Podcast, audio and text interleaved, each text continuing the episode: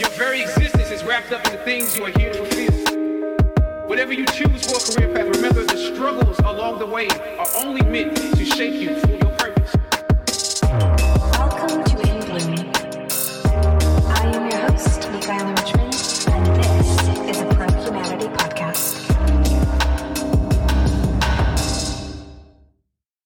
Welcome to today's episode of In Bloom. I'm literally so excited to record this.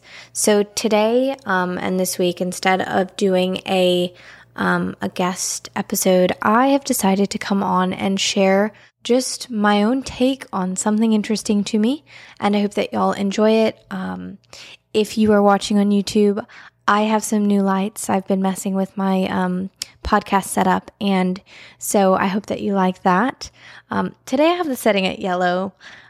I may change it next time to like a blue or a red or a purple. I don't know yet. I'm still going to play around with that. But um, on today's episode, I am going to be talking about what I learned about love um, from my parents' divorce. I've got it okayed with both of them. I'm not going to be, you know, bashing anybody, but um, after like eight or nine years of sitting with the topic, I have a couple of thoughts. So I wanted to share. So there's going to be three things, and I'll kind of go into a little bit of depth. And then if y'all like this, if y'all like this, you know, short form, let me know and I'll do more. And if you don't, then I'll just go back to the long form. So let's get into it. The first thing that I learned about love from my parents' divorce was to know not just the what. So, like, whenever you get married or whenever you're dating somebody, people say, be aligned in your values, right? And, and, that's the what. It's be aligned in the what of your values. What do you value?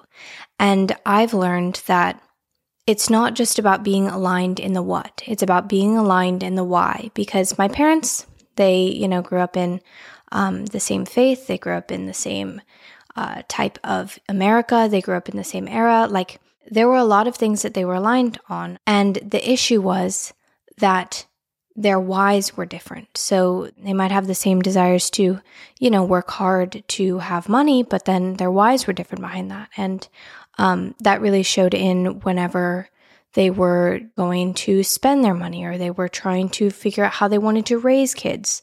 I think for me, the reason that having your why is also so important is because you change. Like it's it's not it's not a joke. People change throughout marriage, throughout life. Like I mean, I wouldn't want to stay the same, but if you want to, to grow together, if you want to change in the same direction, then you have to not only have the same aim, but you have to have the same why. Like, I don't think that that's emphasized enough, and I've learned to emphasize it for myself. So, have the same why, not just the same what. Number two, be careful who you talk to. So I do this, and I've, I saw this in my parents' marriage. Whenever you are trying to figure something out and you talk to people, because that's kind of what we tend to do. We tend to talk to people and try and reason things out and try and understand and try and get, you know, differing thoughts and opinions on different matters, etc. Um, whenever you talk to people, if you don't talk to the right people, if you're not very specific to talk to the right people, you can actually do yourself a disservice because um, what I saw in their marriage a lot of the time was that, you know, my mom would be trying to figure something out or like reason through something, and she'd talk to the wrong person who didn't know my dad well enough. And then they would just agree with her because they know her more than they know him. And this has happened to me multiple times as well, even with like friend situations. A long, long time ago, I would talk to my parents about things, and, and my parents would take my side. Why? Because I'm their child.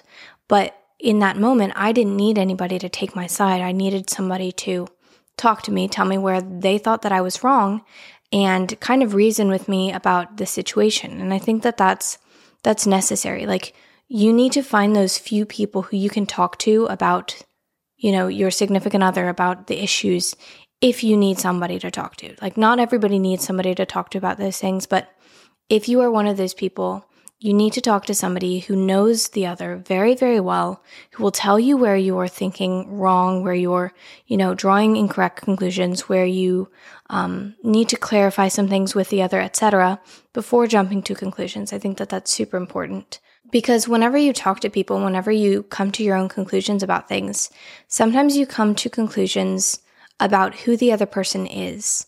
And that's not fair, especially if it's a wrong conclusion. So that's number two. Number three, and this is actually my favorite one. Um, I learned this one over some. Um, I, I, it actually clicked for me during a great friendship that I had.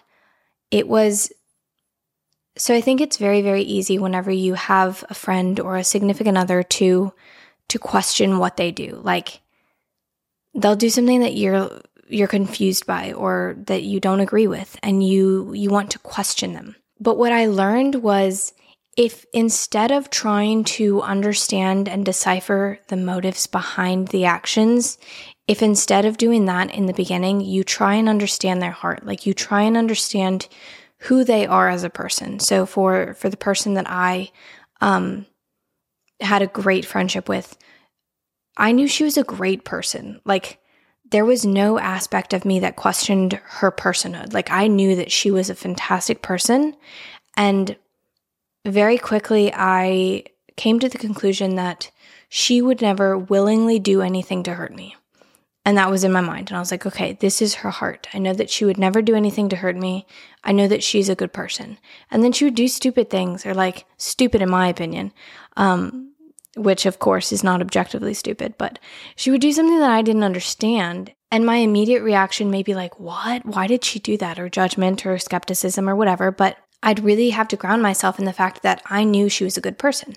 Like I knew that she would never do anything to hurt me or make me upset or whatever. Like, and I would ground myself and then I would approach that conversation and be like, okay, like, what happened? and most of the time, there was a, really, really solid explanation. Like, she thought it was the right thing or it, it made sense to her. And and I think that that's very important because in a relationship, like you are two individual people who are trying to make it as one kind of, I don't know, you're trying to move in step, you're trying to move as one. And like, that's not easy. So, if instead of questioning motives, you just try to really, really understand the depth of a person's heart, really, really, really try and understand who the person is, it makes a difference. That's what I found in a lot of my friendships, a lot of my relationships, even familial relationships. Like, the more that I give people the benefit of the doubt just by understanding who they are as a person, the better everything goes because I think that like, I don't trust somebody to always do the right thing. Like, I don't trust somebody always to, you know, make the right decision. Why? Because I don't actually know what kind of information they have. I don't know if I know what is objectively correct in the moment. I don't even know if there is an objective correct in the moment. But what I can trust them to do is the best thing in their minds. And that's why understanding, you know, where their heart is, understanding what their philosophies are, like those are the important things that you need to understand. So those were the three things that I have learned from my parents' divorce. Um, I've actually learned a lot more, but this these are the first three that I would like to um, just talk about. Uh, this is going to be a super super short episode. If you like this format, let me know, and I'll do more. Um, if you would prefer the the longer form again, let me know. Um, this episode and everything uh, will have all the links in the description. I recently redid the website, which I'm so excited for. And um, if you haven't checked out my second podcast, it's called Starting SaaS. And it's all about the SaaS industry, which is basically like tech and startups and all that stuff. And um, yeah, I'm just so excited. Like, I'm going to be having great conversations on both of these podcasts. I have some great people lined up. Um, I'm trying to get, you know, some different people on um, nutrition and health and functional medicine, and then also some new people on, you know, media and um, just these interesting things. So stay tuned. It's going to be a lot of fun. See you all next week. I hope that you found this this episode enriching. I would love to hear your thoughts. If you would like to write a rating or a review, that would be fantastic. Uh, You can also follow me at Podcast. I'm looking forward to our next episode. Cheers.